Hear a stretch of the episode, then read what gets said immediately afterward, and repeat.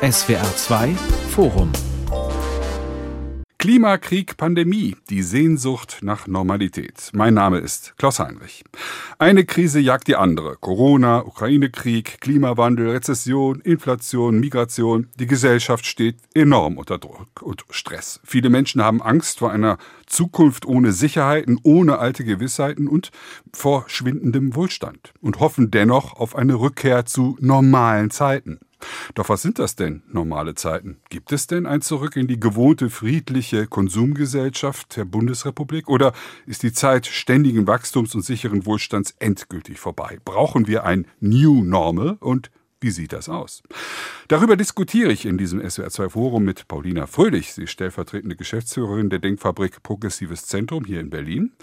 Mit dem Frankfurter Wirtschaftsjournalisten Dr. Rainer Hank und mit dem Soziologen Professor Dr. Stefan Lessenich. Er ist Direktor des Instituts für Sozialforschung, ebenfalls in Frankfurt. Herr Lessenich, viele Krisen gleichzeitig mit zum Teil sich gegenseitig steigernder Wirkung bringen das normale Leben bei uns in Deutschland bzw. in Europa aus dem Takt. Wir werden von Ängsten beherrscht, werden wir alle ärmer? Müssen wir im Winter frieren und im Sommer dürsten? Kommt der Krieg auch zu uns?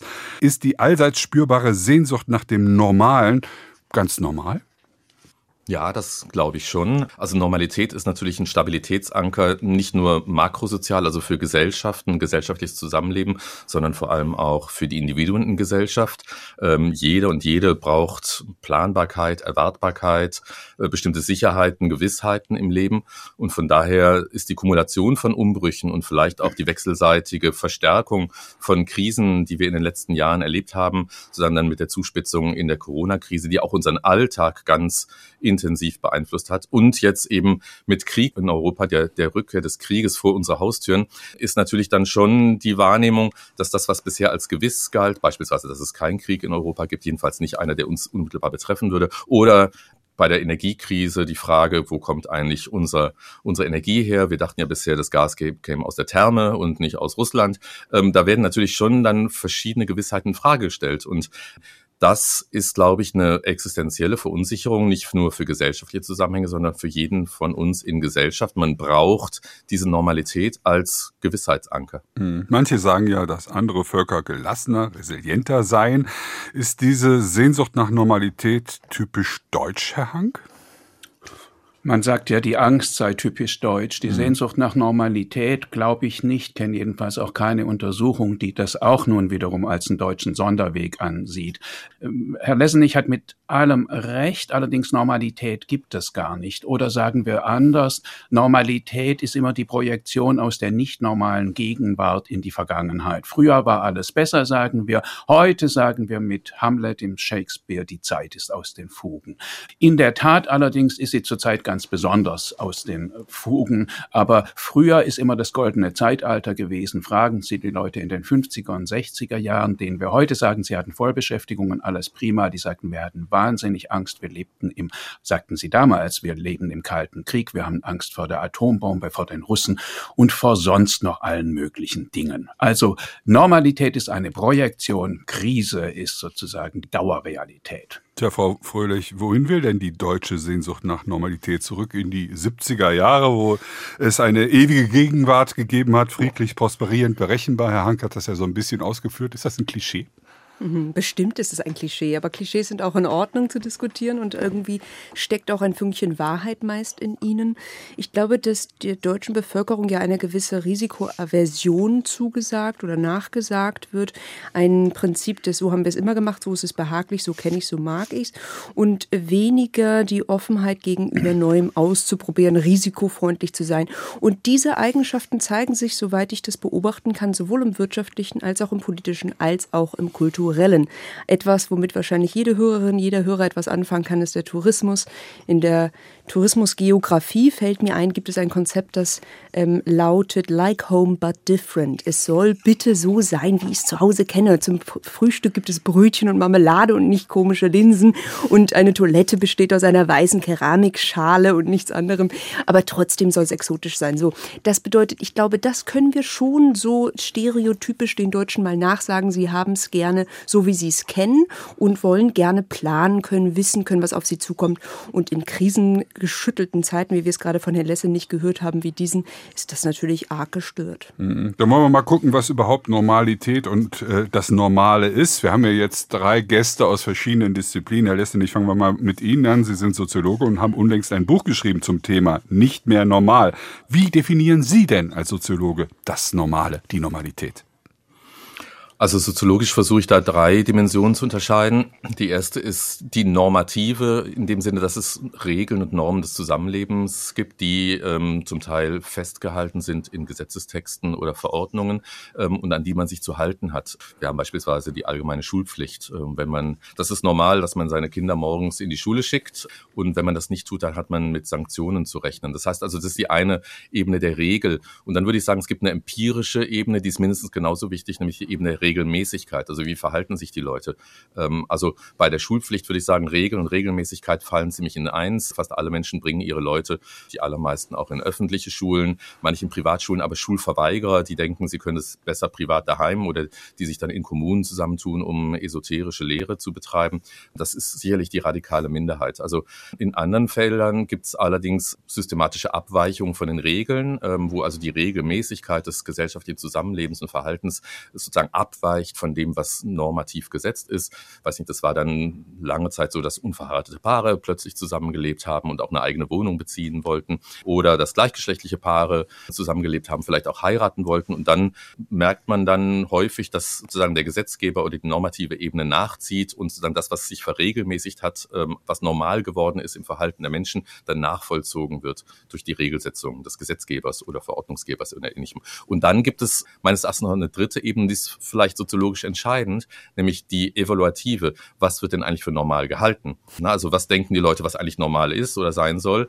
Das, was gesetztes Recht ist oder das, was die Mehrheit macht? Oder denken sie, äh, auch die Mehrheit macht's falsch? Ja, und es sollte eigentlich anders laufen. Das ist noch nicht mehr normal, was jetzt gegenwärtig mehrheitlich getan wird.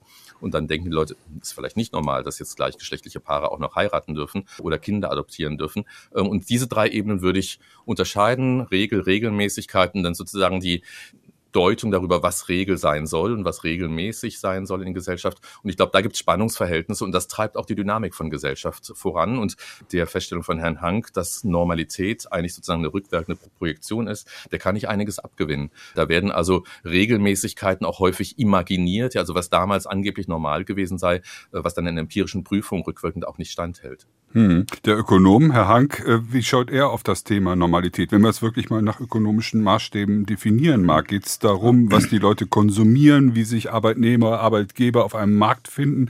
Äh, was ist Normalität aus Ihrer Sicht ökonomisch?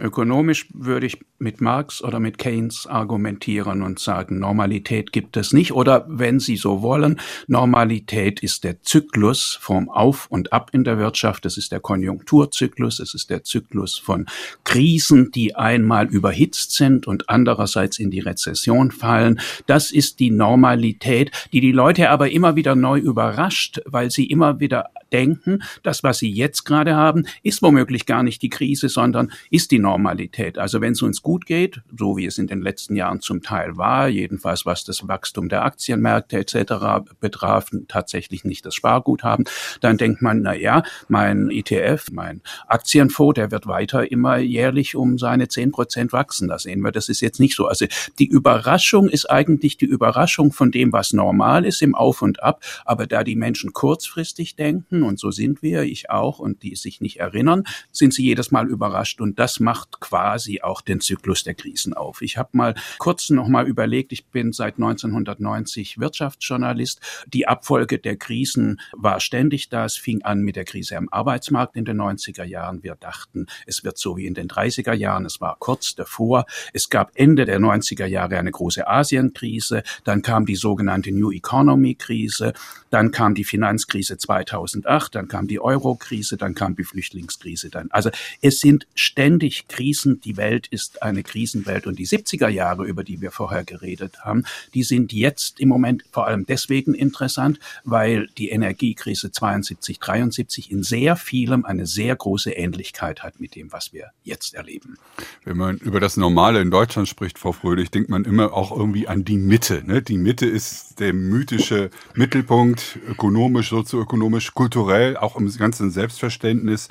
Ist das, was Mitte-Menschen äh, wollen, sagen wir mal, aus gesellschaftspolitischer Sicht wirklich das Normale an Deutschland? Und was bedeutet es, wenn die Mitte, wie man immer wieder sagt, zerbröselt, unter Druck kommt? Ist dann auch die Normalität gefährdet? Hm. Ersteres kann ich nicht bewerten, denn ich stimme Herrn Hang zu, dass was normal ist, letztendlich ähm, ist nicht zu sagen. Oder gibt es das ja. überhaupt? Da würde ich ebenso die, das Fragezeichen dran machen.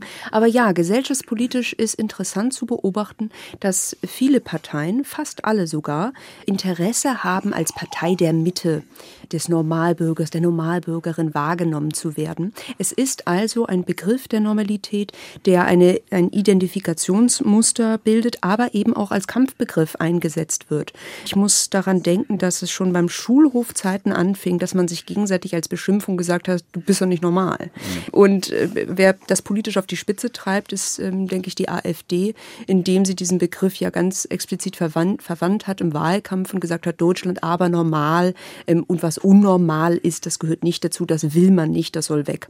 Also ähm, es ist ein Identifikationsbegriff äh, politisch, es ist ein Kampfbegriff, was aber letztendlich in der Realität in diesem Land dahinter steht, das ist äh, glücklicherweise, würde ich sogar sagen, unbekannt.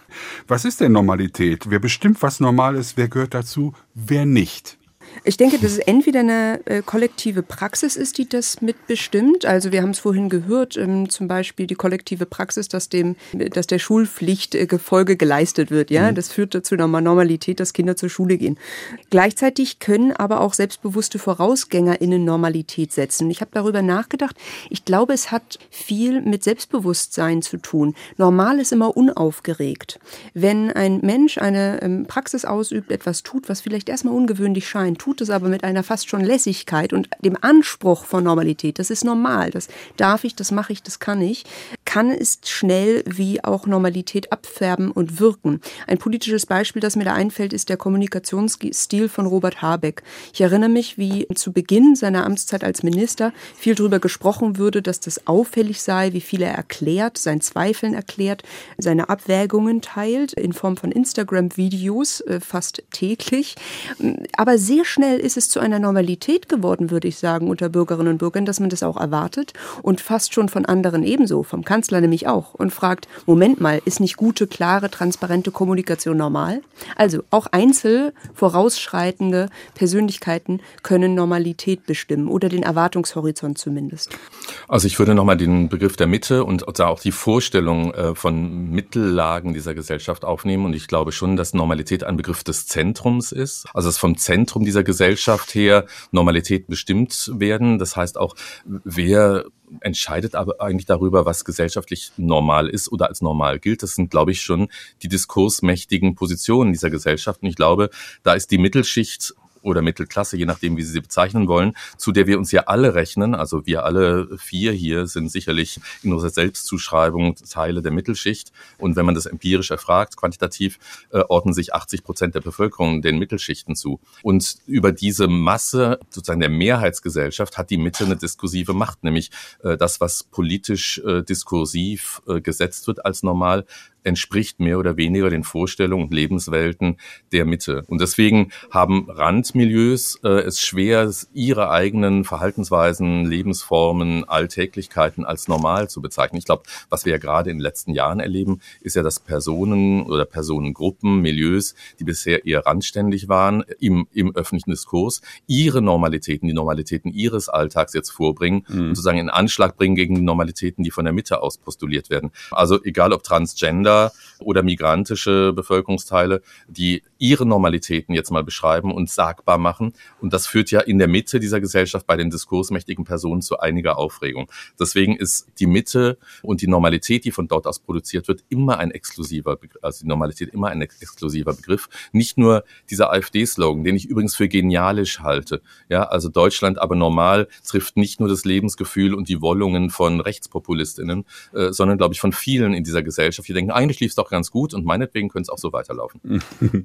Manchmal ist es auch ein bisschen langweilig in der Mitte, hat Herfried Mückler, der ja mal über die Mitte ein Buch geschrieben hat, so gesagt in einer dieser Sendungen, ein bisschen langweilig und dann will man auch ein bisschen rausgehen und sind die Ausbrüche aus dieser Normalität, sei es Punk, sei es der Zahnarzt, der auf ein Heavy-Metal-Konzert geht, ist das einfach nur Teil der Normalität oder ist das auch schon eine Form von Entfremdung, Herr Lessenich? Ich glaube, der Ausbruch aus der Normalität äh, auf individueller Ebene ist sozusagen so ein Lebenselixier. Ja, das gilt nicht nur für Zahnärzte, weiß ich gar nicht, Angestellte, die dann mal über Stränge schlagen bei Junggesellenabschieden oder ähnliches. Also ich glaube, äh, das Eingefahrene mal zu verlassen, aber nur situativ dann auch in den Exzess zu kommen und am nächsten Tag dann mit dickem Kopf aber weiter äh, zu machen, äh, so wie es bisher normal gewesen ist, das gehört, glaube ich, zu den allgemeinen Lebensvollzügen von jedem Einzelnen.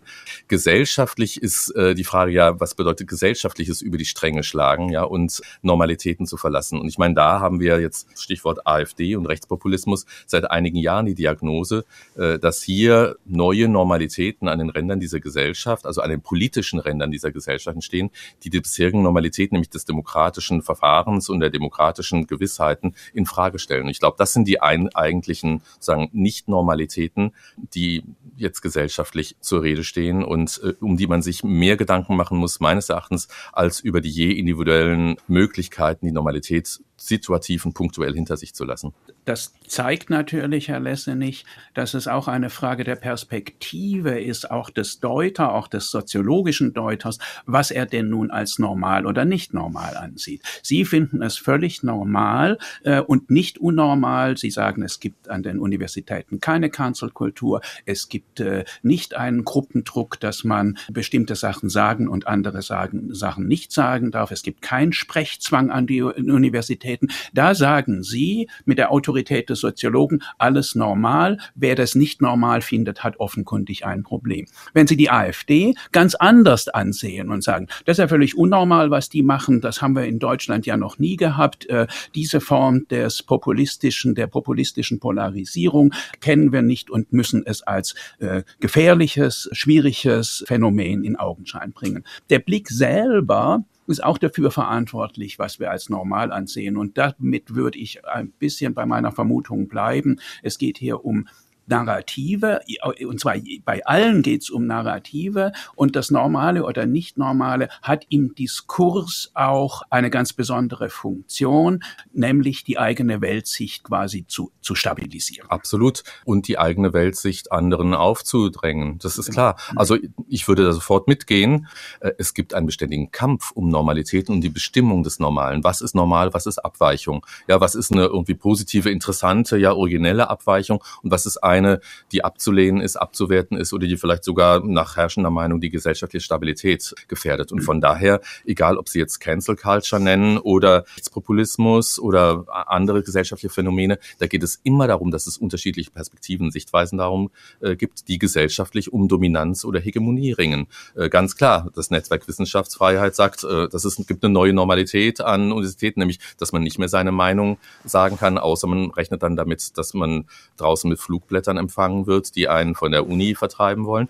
Andere sagen, die ihre Erfahrungen auch an der Universität haben, das ist nicht die Normalität. Die Normalität ist, dass äh, Meinungsfreiheit und der, der Austausch von Gedanken und, äh, und Positionen gewährleistet ist. Aber das ist ein Feld des Kampfes, des Konflikts um die nicht nur Herstellung von Normalität, sondern auch um die Deutung von Normalität. Das ist, glaube ich, ganz normal in Gesellschaft, dass es diese Konflikte gibt. Stimme völlig zu, darf ich es einmal noch machen.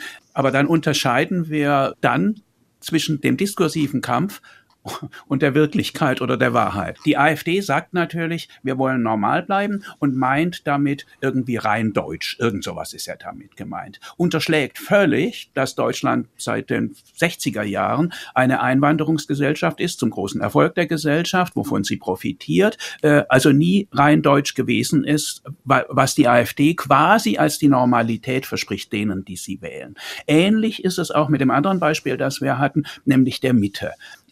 Seit Jahren hören wir, die Mitte schrumpft, die Ränder werden größer und die Schere geht auseinander. Schaut man sich die Daten dazu an, dann bleibt da letztlich nicht viel übrig. Deutschland ist eigentlich eine relativ stabile Klassengesellschaft immer geblieben. Aber auch hier gibt's Interessen, die daraus sich äh, Vorteile versprechen, indem sie sagen, die Gesellschaft fällt auseinander, die Armut nimmt immer weiter zu. Also was kann man dann, das wäre eigentlich meine frech kritische Frage, was trägt eigentlich der Normalitätsbegriff, den Sie in Ihrem Buch ja sehr stark machen, überhaupt noch bei, außer den Konsens, den wir jetzt haben. Er ist einer von vielen Kampfbegriffen im Diskurs. Da sind wir ja schon bei der Polarisierung im Grunde genommen, von denen auch der Soziologenkongress kürzlich erst festgestellt hat, dass es sie gar nicht gibt in der deutschen Gesellschaft. Herr Lesse nicht. Stimmt das? Sind Sie auch dieser Meinung? Ich würde zumindest sagen, diese Gesellschaft ist, ist nicht polarisierter, als sie vor 10, 20 oder mhm. 30 Jahren gewesen ist. Ich glaube, die Polarisierungen, die tatsächlich empirisch vorzufinden sind, werden nur stärker thematisiert. Die finden andere mediale ähm, Räume, in denen sie dann ausgetauscht werden können. Das hat nicht nur mit den sozialen Medien zu tun, überhaupt mit der informationsgesellschaftlichen Infrastruktur äh, dieser Gesellschaft. Wenn Sie sich die vergangenen Jahrzehnte anschauen, das gehört zu der retrospektiven Konstruktion von Normalität. Ja, hatten sie immer entsprechende Konflikte, die dann vielleicht nicht so öffentlich ausgetragen wurden wie heute, aber die wurden dann an Stammtischen oder in der Nachbarschaft oder ja in der Familie selbst ausgetragen. Ähm, also von daher würde ich tatsächlich denken, Polarisierung gab es immer. Wir haben jetzt vielleicht eine neue Vermittlung von Polarisierungen und von Polarisierungsgefühlen auch. Mhm. Aber, aber ansonsten denke ich, ich möchte jetzt nicht in einen Dialog hier mit Herrn Hanke eintreten, aber was der Normalitätsbegriff leistet, ist meines Erachtens, dass er die Abweichungen markiert. Und es ist einerseits ein Reflex, dieser Begriff, auf Kämpfe um Hegemonie in Gesellschaft, die nämlich über das, das, was normal ist und damit auch gut ist, angemessen ist, stabil bleiben soll und die Abgrenzung davon dessen, was nicht normal ist oder nicht normal sein soll, läuft. Und es ist nicht nur eine diskursive Frage, die irgendwie abgehoben ist von den, von den Realitäten, sondern Diskurse und dann die, die Produktion von Vorstellungen dessen, was ist und was sein soll, beeinflussen ja material die Realität. Ja, also wir haben es hier nicht, mit einer Entkopplung von empirischer Wahrheit ja, und diskursiver Konstruktion zu tun, sondern das greift ineinander. Hm. Sie hören ein SWR2 Forum zum Thema Klimakrieg, Pandemie, die Sehnsucht nach Normalität. Jetzt würde ich ganz gerne mit Ihnen noch ein paar Mythen der Normalität diskutieren. Frau Fröhlich, mit Ihnen fange ich gerne an. Sie haben für das Progressive Zentrum untersucht, wie die Menschen in strukturschwachen Regionen, die Übergangenen, so heißt die Studie auch, für die große Transformation zu gewinnen gewinnen sind und dabei natürlich auch zu hören bekommen, dass diese ökologisch-digitale Transformation, um die es da geht, eine Fantasie urbaner Eliten sei, die ihren Lifestyle auf Kosten der Landbevölkerung organisieren wollen. Klar, autofreie Städte, das ist ein Modell nicht für die Provinz und auch Windkraftanlagen werden ja nicht in der Stadt gepflanzt. Mythos öko-digitaler Fortschritt, eine Bedrohung für die nicht urbanen Normalos? Bestimmt nicht. In unserer Studie haben wir über 200 Haustürgespräche, wie Sie sagten, in strukturschwachen Regionen Deutschlands geführt. Und was wir vernommen haben von den Leuten, ist, dass sie zum ersten einmal die Klimakrise ganz klar als große Bedrohung äh, des Landes der Zukunft ähm, wahrnehmen. Das bedeutet auf eine gewisse Weise, dass sich auch in der Konsequenz eine Transformation oder eine natürlich Bewältigung, ein Umgang mit dieser Krise gewünscht wird. Wenn wir nach konkreten äh, Wünschen fragen, für die Zukunft, was angegangen werden muss politisch, dann landen diese, äh, diese Punkte auch ganz weit oben auf der Antwortskala. Es ist nur einfach so, dass die Menschen in den strukturschwachen Regionen, gerade wenn es um ihren Nahraum geht, wenn es um die Regionen geht, mit denen sie sich sehr stark identifizieren, eine andere Sache als noch wichtiger und ähm, ja sogar auch mit großem Abstand wichtiger titulieren. Und das sind ähm, soziale Verwerfungen und Unterschiede. Mhm. Ähm, und äh, ja, was wir festgestellt haben, ist also nicht dass es da unbedingt eine Stadt gegen Land gibt, abgesehen davon, dass strukturschwache Regionen sich übrigens auch im städtischen Gebiet befinden können und es auch tun, gerade in Westdeutschland sondern es ist eigentlich mehr eine Sorge vor Ort, ob es sich materiell und immateriell diese Bedürfnisse der Menschen vor Ort wahrgenommen werden und die Region in Zukunft eine Rolle spielen wird, eine Wertigkeit. Und das ist vielleicht auch der Anknüpfungspunkt an die Debatte, die wir gerade gehört haben, mhm. die Diskussion zwischen den beiden Herren. Und zwar die Frage, was ist Normalität? Welchen Wert kann dieser Begriff noch beibringen? Und es ist eine Zugehörigkeit. Normalität ist ein Prädikat zugehörig. Und viele Menschen in den Regionen, mit denen wir gesprochen haben, fühlen sich eben nicht mehr zugehörig, sondern übergangen. Deswegen heißt die Studie auch so. Bleiben wir mal im Bereich der Ökonomie, Herr Hank. Hier hält sich trotz Klimakrise, trotz Energiekrise, trotz Rezession äh, und Inflation hartnäckig der Mythos vom ewigen Wachstum, das angenehmen Wohlstand garantieren soll. Ein verblasster Mythos oder ein verblassender Mythos? Das wird immer gesagt und gehört auch zu den unterschiedlichen Diskursformen. Aber Wachstum ist natürlich tatsächlich kein Mythos, sondern Wachstum ist einfach Realität. Wenn wir uns anschauen, was vor allem seit dem Beginn der Industrialisierung, also in den 40er, 1840er Jahren in England passiert ist, dann ist Wachstum nun wirklich Realität und eine Realität, äh, für die wir uns nur bedanken können, weil die Erfindungen, die seitdem gemacht wurden, nicht nur dazu geführt geführt haben, dass unser Leben in vielfältiger Weise angenehmer, schöner, freier, die Wahlmöglichkeiten, die wir haben, geworden sind. Es hat nicht nur dazu geführt, dass wir wirklich reicher geworden sind in dieser Zeit, sondern dass wir auf nur durch Wachstum, durch was denn sonst, auch die Verwerfungen dieser Krisen, über die ich am Anfang geredet habe, alle wegstecken konnten. Oder man kann es ein bisschen technisch ökonomisch sagen, dass die Löhne immer höher gewesen sind als die Teuerung. Das will man nicht glauben in Zeiten der Inflation. Dann denkt man, die Inflation frisst uns alles weg. Das Gegenteil ist auf die lange Frist, natürlich ganz langfristig sind wir tot, aber das Gegenteil ist auf die lange Frist wahr. Das kann man immer sehr gut verdeutlichen, indem man sich fragt, wie lang muss man arbeiten, um sich ein bestimmtes Gut zu kaufen. Also zum Beispiel einen Fernseher 1960. Da mussten die Menschen zwei Monate dafür arbeiten. Das sind 346 Stunden. Heute müssen sie 24 Stunden dafür arbeiten. Das sind Wachstumserfolge. Insofern werde ich immer ein klein bisschen nervös, wenn das Wachstum äh, denunziert wird und jetzt eine Postwachstumsgesellschaft, eine Degrowth-Fantasie. Also das sind Mythen. Degrowth äh, in dieser Welt möchte ich nicht leben. Und den Mythos, den kann man wirklich sehr schnell als eine Verarmungsstrategie durchschauen. Wir sind reich geworden durch Wachstum und reich geworden heißt auch, die Lebenserwartung hat sich dramatisch verbessert und alle Leute wollen gerne äh, lang, lang leben. Also kein Mythos, kein verblassender Mythos, nur in bestimmten intellektuellen Kreisen. Da verblasst er aber nun schon seit 40 Jahren. Noch ein Beispiel hat der Lesse nicht aufgeführt in seinem Buch. Er hat davon gesprochen, dass die 40-Stunden-Woche, die ja das Maximum oder die Sozialnorm eigentlich ist, dass man davon leben kann, dass man eine Familie davon ernähren kann, auch noch ein Auto, ein Urlaub und ein Häuschen drin ist, dass dieser Mythos im Grunde genommen nicht nur jetzt attackiert wird durch die Billiglohnstrategien, sondern dass es ihn in dieser Form in der Breite gar nicht gegeben hätte, Herr Lessenich. Das müssen Sie erklären.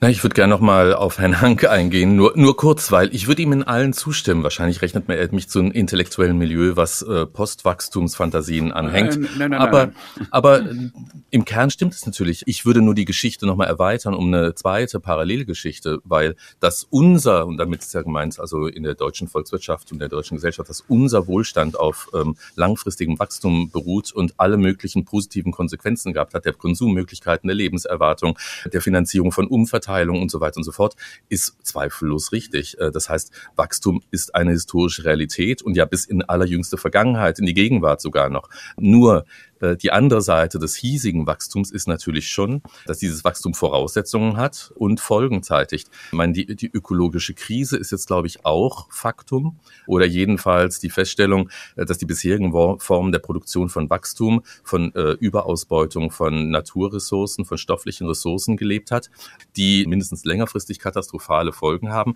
aber die für viele Menschen auf der Welt schon gegenwärtig katastrophale Folgen haben und viele Voraussetzungen unseres hiesigen Wachstums, also die Rohstoffförderung in in anderen Ländern hat nicht nur ökologische Konsequenzen, sondern äh, da herrschen auch Arbeitsbedingungen, die unser Wachstum und unsere Arbeitsbedingungen hier sozusagen vorfinanziert haben. Also ich würde immer beide Geschichten erzählen, des hiesigen Wachstums und sozusagen des Rests der Welt, der diese Wachstumsgeschichte nicht realisieren konnte, und zwar äh, aus Gründen nicht. Und das Normalarbeitsverhältnis, zu dem also sozusagen Vollzeitbeschäftigung gehört, unbefristete Beschäftigung, gewerkschaftlich gesichert, sozialrechtlich und arbeitsrechtlich geschützt.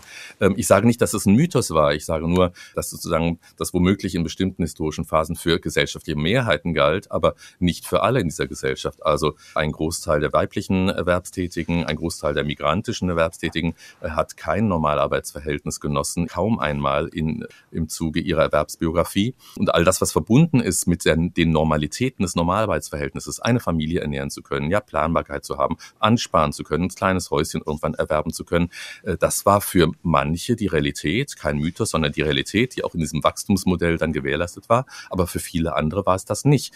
Und deswegen würde ich immer sagen, das, was man als Normalarbeitsverhältnis äh, bezeichnet oder aber auch Normalfamilie oder Normalbiografie, ist eben auch immer ein ausgrenzender, abgrenzender Begriff, weil viele, die diese Norm nicht erreichen können, also diese gesetzte Norm, an der sich auch das Arbeits- und Sozialrecht orientiert, die aber in der Empirie, in ihrer eigenen Lebensrealität diese Norm nicht erfüllen können, dieser Norm nicht genügen können sozusagen, die haben halt in dieser Gesellschaft historisch und auch heute noch das Nachsehen gehabt und haben es. Und von daher meinte ich gerade eben auch, dass Normalitäten sozusagen normativ wie auch empirisch immer auch Ausgrenzungscharakter haben.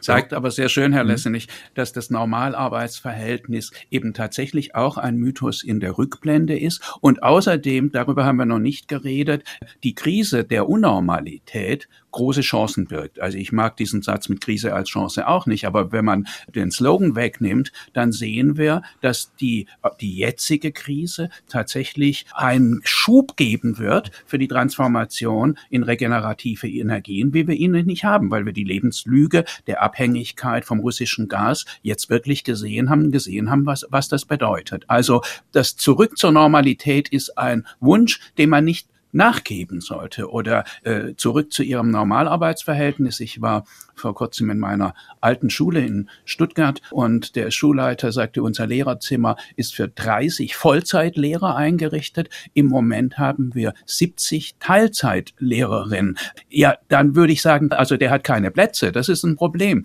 Äh, aber keiner will zurück zu diesem Normalarbeitsverhältnis, weil der, die Flexibilisierung bietet nun tatsächlich sehr individualisiert differenzierte Formen von Arbeitszeiten, die nicht zuletzt sehr vielen Frauen zugutekommen, aber immer mehr auch sehr vielen Männern. Ja, wir wollen ja gleich über das New Normal gegen Ende dieser Sendung noch reden. Wie sieht denn die neue Normalität aus? Dafür müssen wir aber wissen, was lernen wir aus den aktuellen Krisen? Ich zähle mal einfach die auf, die mir so eingefallen sind und ich würde Sie bitten, das gegebenenfalls zu ergänzen. Natürlich ist Corona so ein bisschen das Minitekel, zwei Jahre lang Ausnahmezustand, wirklich Veränderung der, der Lebensrealität. Aber wir hatten die Migrations Krisen, wie man sagt, 2015, jetzt 2022. Wir haben natürlich das Klimaproblem, wir haben den Krieg äh, in der Ukraine und natürlich die Klimakrise. Habe ich was vergessen, Frau Fröhlich, oder wo würden Sie den wichtigsten Punkt setzen, wenn wir gucken wollen, wie eine neue Normalität in der Zukunft aussehen muss? Also bei der Aufzählung der Umbrüche ja, Krisensituationen und Umbrüche würde ich gerne noch die Demokratie hinzufügen. Ähm, aufgeweckt dadurch, ich äh, gebe jetzt ähm, dieses Semester einen Kurs an der Universität der Künste. Das bedeutet, ich habe da im, in einem Kurs, den die Studierenden freiwillig wählen, Klavierstudierende, Modedesignerinnen etc. sitzen. Ja, Gestern war die erste Sitzung und ich habe sie gefragt, warum sitzt ihr bei mir im Demokratiekurs? Warum hier und nicht woanders? Und die häufigste Antwort dieser jungen Menschen war, ich bin aufgewachsen in dem Glauben und in dem Verständnis, dass Demokratie selbst selbstverständlich ist, normal ist. Ähm, und jetzt in letzter Zeit kriege ich doch mit in Gesprächen von Freunden, Familie, Medienberichterstattung, dass dem nicht so ist. Dass es viele Menschen gibt bei uns im Land und da draußen, die Antidemokratinnen sind ähm, und dass die Demokratie eben nicht einfach von selber ähm, existiert und natürlich vor Ort ist. Deswegen würde ich das vielleicht noch anfügen mhm. und sagen, hier haben wir ebenfalls diesen Moment vorliegen und um die Floskel der Chance nochmal zu bedienen, wenn junge Menschen, die Modedesign studieren, sich für so einen Kurs entscheiden, sagen, ich möchte mich engagieren, ich möchte besser verstehen, was die Demokratie ist, dann liegt da drin auch eine Chance von wachen oder erwachteren Bürgerinnen und Bürgern, die bereit sind, sich zu engagieren, sich eine Meinung zu bilden und die Demokratie letztendlich nicht nur zu verteidigen, sondern eben auch zu verbessern und weiterzuentwickeln. Die entscheidende Krise heute, Herr Hank? Ja?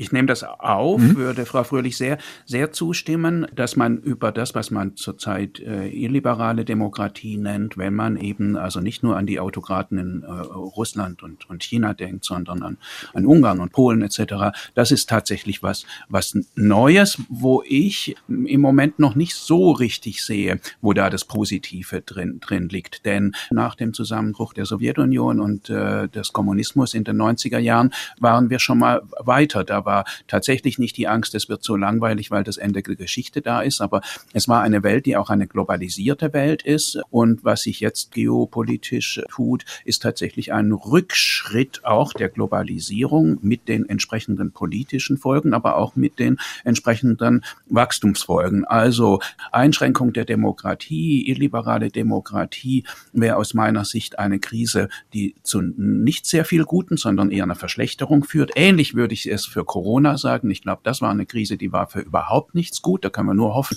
dass die nur alle 100 Jahre äh, kommt, wenn man an die spanische Grippe denkt. Aber tatsächlich ist die Armut in der Welt wirklich vergrößert worden durch Corona. Mhm. Und tatsächlich ist auch die Lebenszeit, die sich ständig verlängert hat, jetzt wieder verkürzt worden. Mhm. Die Krise, die wohl am ersten zu was Positivem führt, ich sagte es schon, äh, scheint mir die Energiekrise zu sein, weil sie beschleunigt die Transformation zu den regenerativen und sie entkoppelt die einseitigen Abhängigkeiten etwa vom Gas und zeigt wieder, wir brauchen unterschiedliche Energiequellen. Wir sollten uns nicht von einem Land und von einer Quelle abhängig machen. Herr Lessenich, Ihre wichtigste Krise? Meine liebste Krise. ähm, ich kann das nicht beantworten. Ich kann da keine Hierarchie oder kein Ranking äh, machen. Das klingt auch so ein bisschen nach so vulgär-marxistischen Überlegungen, was ist jetzt Haupt- und was Nebenwiderspruch? Ja, der Klassenwiderspruch versus, versus der Geschlechterwiderspruch. Ich fürchte, dass die Krisen ineinander greifen und dass man da nur schwer differenzieren kann. Alle genannten Krisen sorgen heute schon wirklich für massives Leid und für tausendfachen Tod. Ja, die Migrationskrise kann man sagen, wenn man das als Krise bezeichnen möchte. Also Migrationsbewegungen aus Klimagründen beispielsweise, aber auch wegen Ressourcenkonflikten, die sind auf Dauer gestellt. Und wir wissen ja alle, dass an der europäischen Grenze schon Tausende jährlich sterben und weltweit natürlich noch sehr viel mehr. Ich finde aber die Energiekrise ein ganz gutes Beispiel. Also erstens für unsere Normalitätsvorstellung. Erstens kann man ja sagen, die Energiekrise ist ja erstmal eine prognostizierte. Ja, die Gasspeicher sind zu 95 Prozent voll. Ich habe heute gelesen, dass irgendwie äh, ja Flüssiggas, äh, Transportschiffe vor den deutschen Häfen warten und ihre Ladung nicht mehr loswerden. Also das wird wahrscheinlich dann erst im übernächsten Winter uns hier betreffen. Das spricht auch dafür, dass wir sozusagen den prognostizierten Verlust von Normalität schon relativ hoch schätzen, der schon, schon gesellschaftlich folgenreich ist.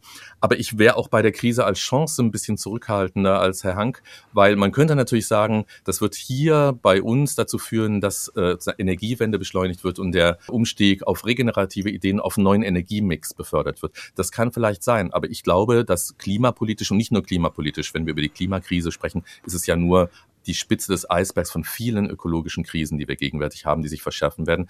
Ich fürchte halt, dass der Umstieg auf regenerative äh, Energien nicht reichen wird, sondern im Grunde genommen bräuchten wir ein deutlich weniger energieintensives Produktions- und Konsumregime in dieser Gesellschaft. Und da wird, glaube ich, die Energiekrise jetzt jedenfalls in kürzerer Frist keine umstellende Vorstellungswelt mit sich führen. Äh, wir denken nach wie vor, wir könnten unsere Formen des Produzierens, des Konsumierens, des Arbeitens und Lebens so weiterführen, dann idealerweise Weise eben, keine Ahnung, mit grünem Wasserstoff oder mit einem besseren Energiemix, der dann sozusagen die Autokraten dieser Welt uns vom Leib hält. Aber ich glaube, mhm. das ist, wenn überhaupt, dann nur eine Lösung für die reichen Industriegesellschaften, nicht weltweit. Und ich glaube auch, dass auch für uns hier das nicht ausreichen wird, sondern dass wir uns vielleicht nicht über Degrowth, aber darüber unterhalten müssen, dass wir wirklich weniger energieintensiv wirtschaften. Ja, aber weniger energieintensiv heißt ökonomisch gewendet effizienter. Äh, und da kann man nun tatsächlich zeigen, wie die Zukunft wird, wissen wir alle nicht. Da, da stimme ich Ihnen schon zu. Aber in der Vergangenheit war das gerade der positive Effekt von Krisen. Also der Effekt der 72, 73er Energiekrise war,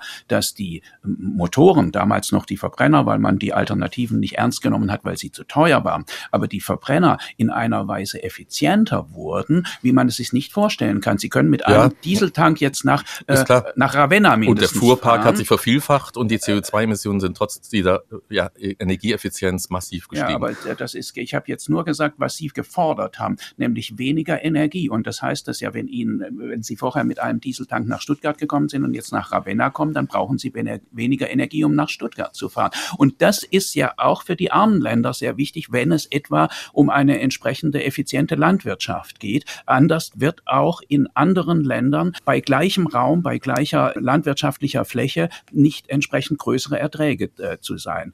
Eben deswegen ist ja jetzt die Hoffnung, dass diese Krise auch den Umbau, was CO2 betrifft, beschleunigt. Äh, es müssen nur, das ist das große Problem, alle Länder mitmachen. Das sehe ich im Moment nicht. Und der, der, der Zerfall der internationalen Gemeinschaft wird nicht, das wird zum Gegenteil auch beitragen. Frau Fröhlich. Und, ja, und deswegen, Herr Herrn, denke ich, lohnt sich vielleicht noch einmal hinzuzufügen, wir sollten nicht nur mit den Augen rollen bei dem, hoffe ich, bemühten Spruch Krise als Chance, sondern damit sollte einfach gemeint sein, dass der Anspruch besteht, mehr als Schadensbegrenzung aus einer Krise ähm, zu tätigen. Nämlich vorausschauend, weiter vorausschauend ähm, die, die Gesellschaft ähm, resilienter zu machen. Das wollen wir in der Schlussrunde ja auch tun. Wir gucken ja, wie ein New Normal aussehen kann. Bleiben wir bei Ihnen, Frau Fröhlich, weil Sie so ein bisschen den gesellschaftspolitischen Part in dieser Runde spielen. Ähm, wie sieht denn aus Ihrer Sicht ein New Normal aus und vor allen Dingen, wie kriegen Sie die normalen Menschen, alt in Klammern, äh, in dieses New Normal herein? Mm.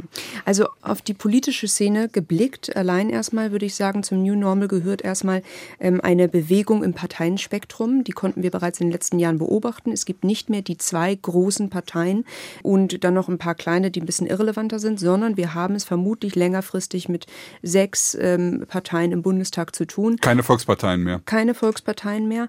Ähm, das ist ein New Normal. Das, daraus ergibt sich der zweite Punkt und zwar, dass mehr Koalitionen und Bündnisarbeit Zusammenarbeit vonnöten ist, so wie unter drei Parteien, wie wir es derzeit in Deutschland haben.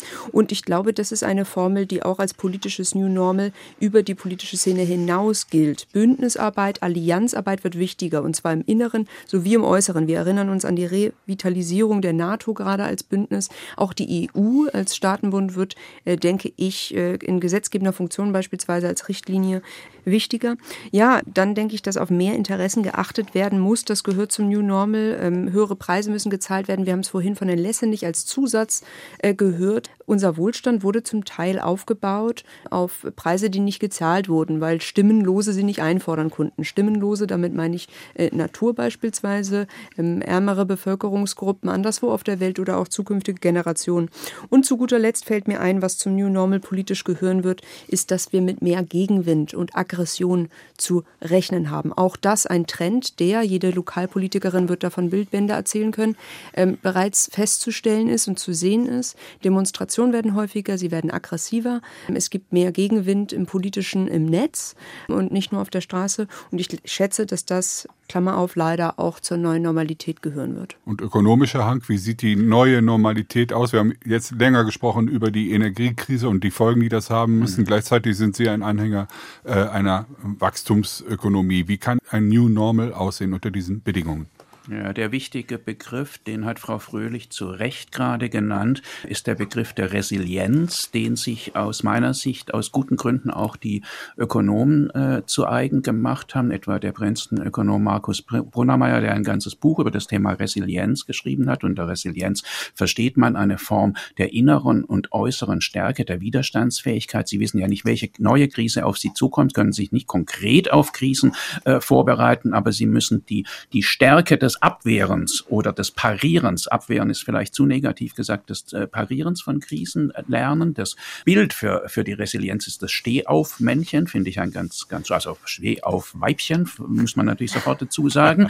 Und äh, das heißt, mit noch einem modischen Begriff, den man jetzt ökonomisch dazu nehmen kann, das Decoupling, also äh, sich nicht eindeutig und einseitig abhängig zu machen. In der Energieversorgung haben wir es äh, von Russland gemacht, in der militärischen Sicherheit Sicherheit haben wir es von Amerika gemacht und in den Märkten haben wir es mit China gemacht. Das ist tatsächlich, äh, war ein sehr, wie wir jetzt sehen, sehr fragiles ökonomisches System der Weltmärkte. Wenn wir also mehr Wachstum äh, brauchen, dann werden wir uns unterschiedliche Märkte suchen und uns nicht einseitig von äh, einzelnen Ländern abhängig machen können. Der Preis wird sein, da denke ich, bin ich bei Herrn Lessenich, es wird teurer und die Wachstumsgeschwindigkeit der letzten, von mir aus auch normal normalen zwei Jahrzehnte werden wir so schnell nicht mehr sehen. Welche Ansprüche stellt das New Normal an die Mehrheitsgesellschaft, Herr Lessenich?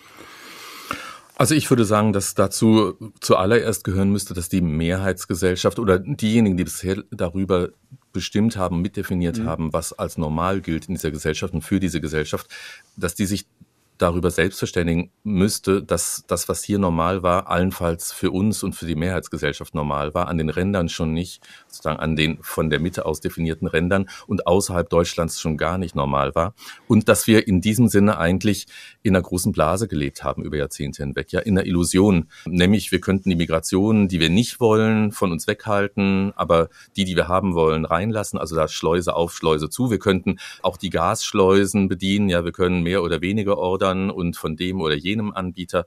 Wir könnten unsere sozialen Frieden auch dadurch sichern, dass wir Krieg von dieser Gesellschaft fernhalten und sozusagen unser Wachstums- und Umverteilungsmodell äh, im politischen Frieden organisieren können. Das war alles eine Illusion. Ich glaube, die zerplatzt gerade. Und wenn sich diese Gesellschaft mehrheitlich darüber verständigen würde, dass was bisher normal war, eine historische Ausnahmekonstellation war und auf Kosten von Dritten und Vierten ging und auch irgendwie auf eine Weise auch nicht mehr haltbar war, dann wäre, glaube ich, schon viel gewonnen. Nämlich dann wäre überhaupt erst der Boden bereitet für die Diskussion über, was soll denn in Zukunft normal sein und wer kommt bei der neuen Normalität Normalität unter die Räder. Klimakrieg, Pandemie. Die Sehnsucht nach Normalität ist diskutierten. Paulina Fröhlich, sie ist stellvertretende Geschäftsführerin in der Denkfabrik Progressives Zentrum in Berlin. Der Frankfurter Wirtschaftsjournalist Dr. Rainer Hank und der Soziologe Professor Dr. Stefan Lessenich. Er ist Direktor des Instituts für Sozialforschung in Frankfurt. Mein Name ist Klaus Heinrich.